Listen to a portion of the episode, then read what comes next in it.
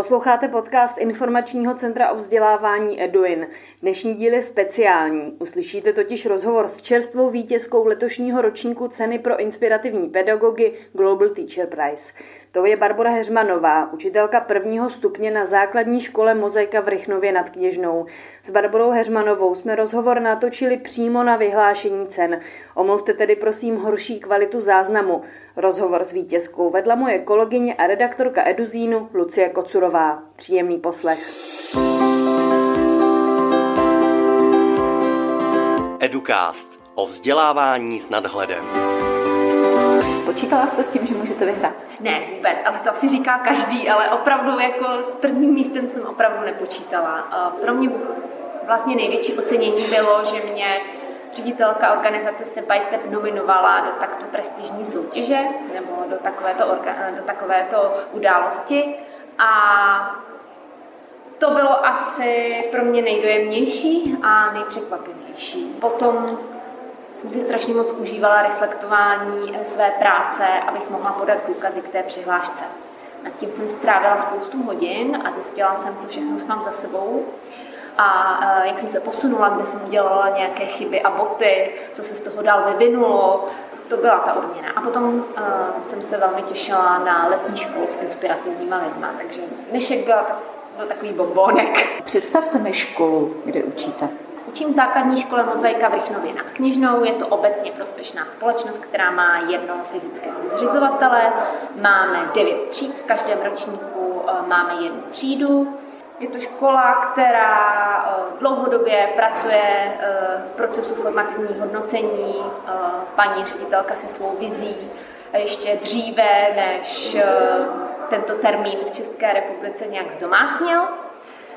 Na prvním stupni pracujeme v programu Začít spolu, na druhém stupni v principy Začít spolu, pracujeme v blocích, máme menší počet žáků ve třídě, združujeme se třeba na centra aktivit více ročníků, takže propojujeme věkově odlišné skupiny. Jsme asi 15 stálých pedagogů, je u nás ve škole, na mozaici působím už 17 let.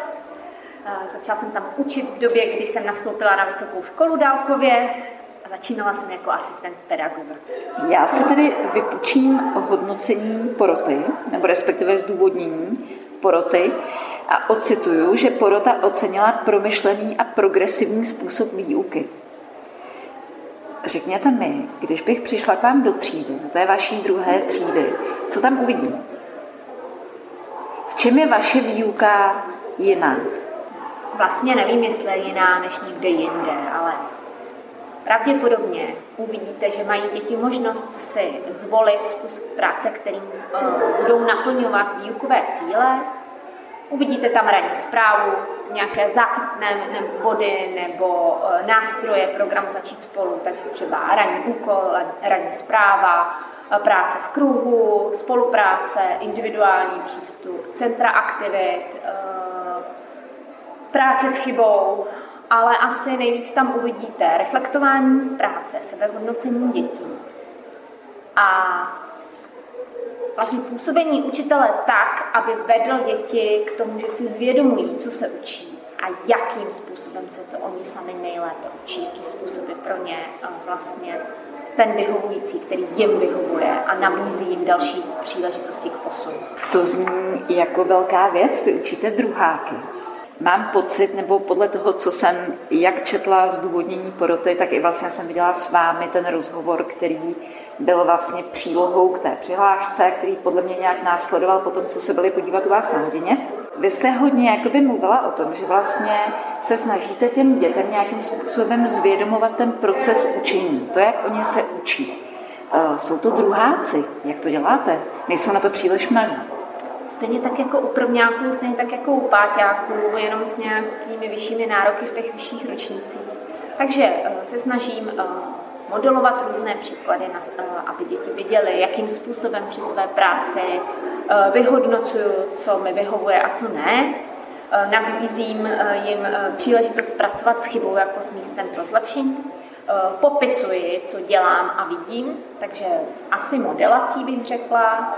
A tím, že je ten program zaměřen také na sebehodnocení dětí a zvědomování si uh, své cesty, tak uh, od první třídy různými způsoby reflektování své práce se vlastně učí o svém učení mluvit. Když se učí mluvit o svém učení a uvědomovat se své učení, Eh, jak to vlastně konkrétně vypadá? Já jsem slyšela, že vy vlastně hodně pracujete i s portfoliem a potom vlastně i to portfolio se děti berou na ty triády. To znamená, že vám do toho procesu učení tedy vstupují nějakým způsobem i rodiče.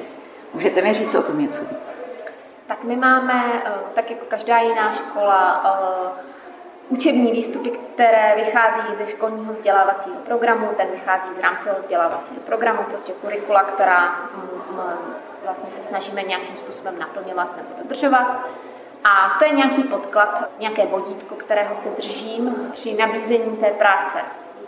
A e, žáci mají výstupy k jednotlivým předmětům, mají kritéria pro to, aby to úspěšně zvládli což je také další vodítko toho, aby mohli správně vyreflektovat, kde jsou a co potřebují.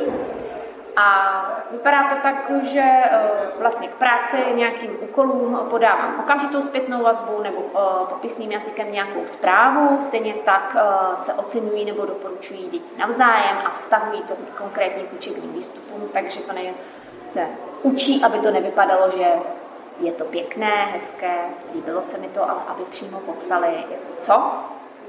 A potom si eh, jednou týdně své práce eh, vlastně zakládají do sběrného portfolia, nebo oni si je dávají celý týden do sběrného portfolia, na nějaké místo, my proto máme zvolenou krabici. A eh, jednou týdně, většinou na konci týdne, předmětu, který se jmenuje portfolio, tak vyhodnocují které práce jsou těmi důkazy, nebo je ten materiál, na kterém je vidět, že se tu danou věc, to znamená ten daný učební výstup naučili, nebo že se ho učí, že jsou v tom procesu učení, nebo že ho už prostě mají úplně naplněn. A eh, potom si vybírají z těch svých prací, který materiál to je a zdůvodňují, proč daný materiál. Slouží jim k tomu ještě sebehodnocení nejčastěji používám sebehodnotící tabulku s nějakou škálou, která se opírá o dané učební výstupy, které jsou tím vodítkem pro ty děti. Samozřejmě tam mají i prostor pro to, aby hovořili o sobě a o svém učení i v něčem jiném, než jsou jenom ty dané učební výstupy. Ale přesto jsou tím vodítkem a tím nástrojem pro to, aby se vlastně naučili popisovat, co potřebují a jakým způsobem se učí.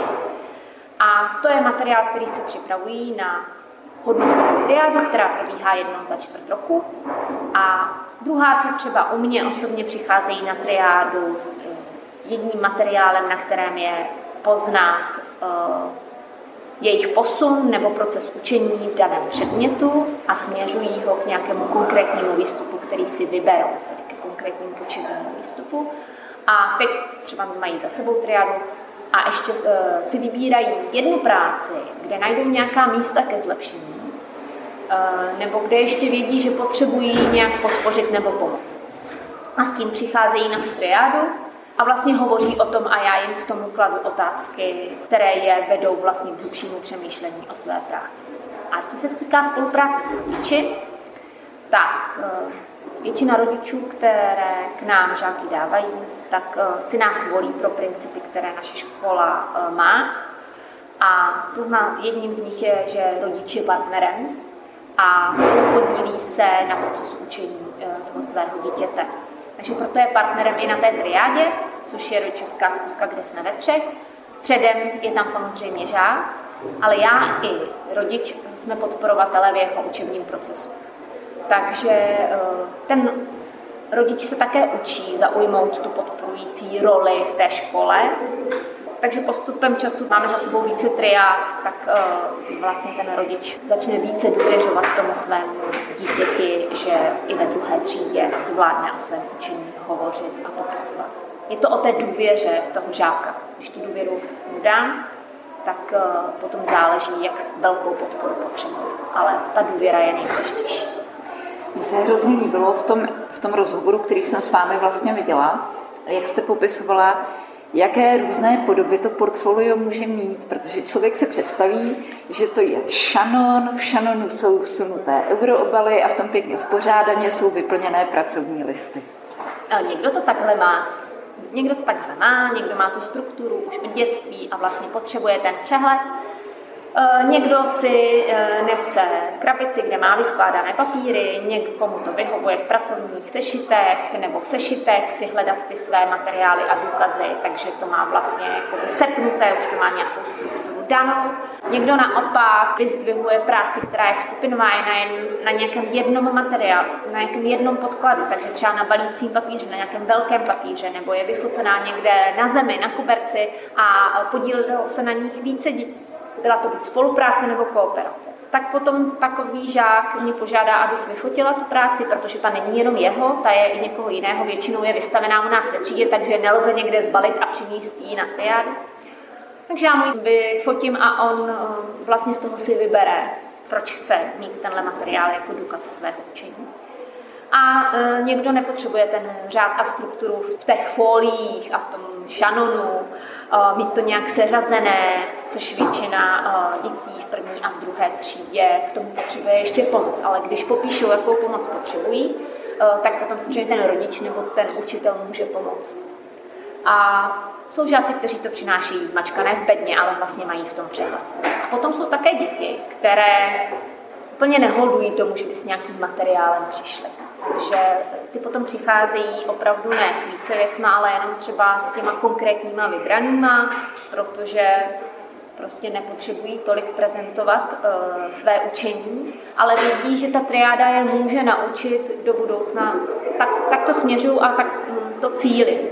Že když se naučím svoji práci prezentovat a budu vědět, co potřebuji, v čem jsem dobrý a v čem naopak mám nějaké mezery, tak můžu v demokratickém světě obstát. Můžu obstát v práci, můžu si najít takovou práci, která mě bude bavit. Je to všechno v pořádku, i když přinesou šanon, i když přinesou pár papírů krabice. Jo, je kritérium úspěchu dané triády, ty mám domluvená s dětma a v každém ročníku to mám trošku jinak já osobně, takže třeba ve druhém ročníku mají jeden plusový a jeden, co je potřeba dotáhnout z daného předmětu, takže z češtiny, z matematiky a potom třeba když byli v pětce, tak už jich měli víc. A vy když vlastně mluvíte o tom, že máte různé cíle a vlastně sledujete různé cíle a sledujete i individuální potřeby těch dětí, um, to zní jako hrozně moc práce. Já jsem začínala jako asistent pedagoga a potom jsem pracovala 6 let v trojtřídce u nás na Mozaice. A to bylo hodně práce. A pak, když jsem dostala samostatnou třídu, tak jsem se mohla víc zaměřit na tyhle ty věci, takže tam byl ten prostor.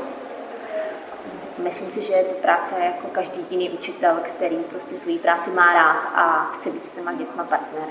A vy pracujete v programu Začít spolu? Ano. Můžete třeba přiblížit principy toho programu?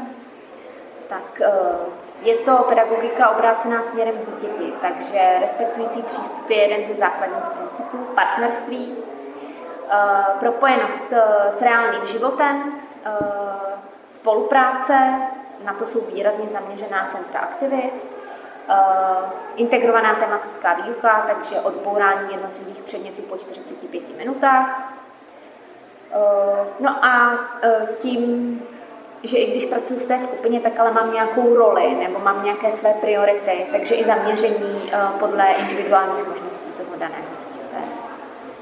To bych řekla, že asi úplně to, to nejzásadnější. Možnost volby, ta, ta už koresponduje s individuálním zaměřením daného dítěte.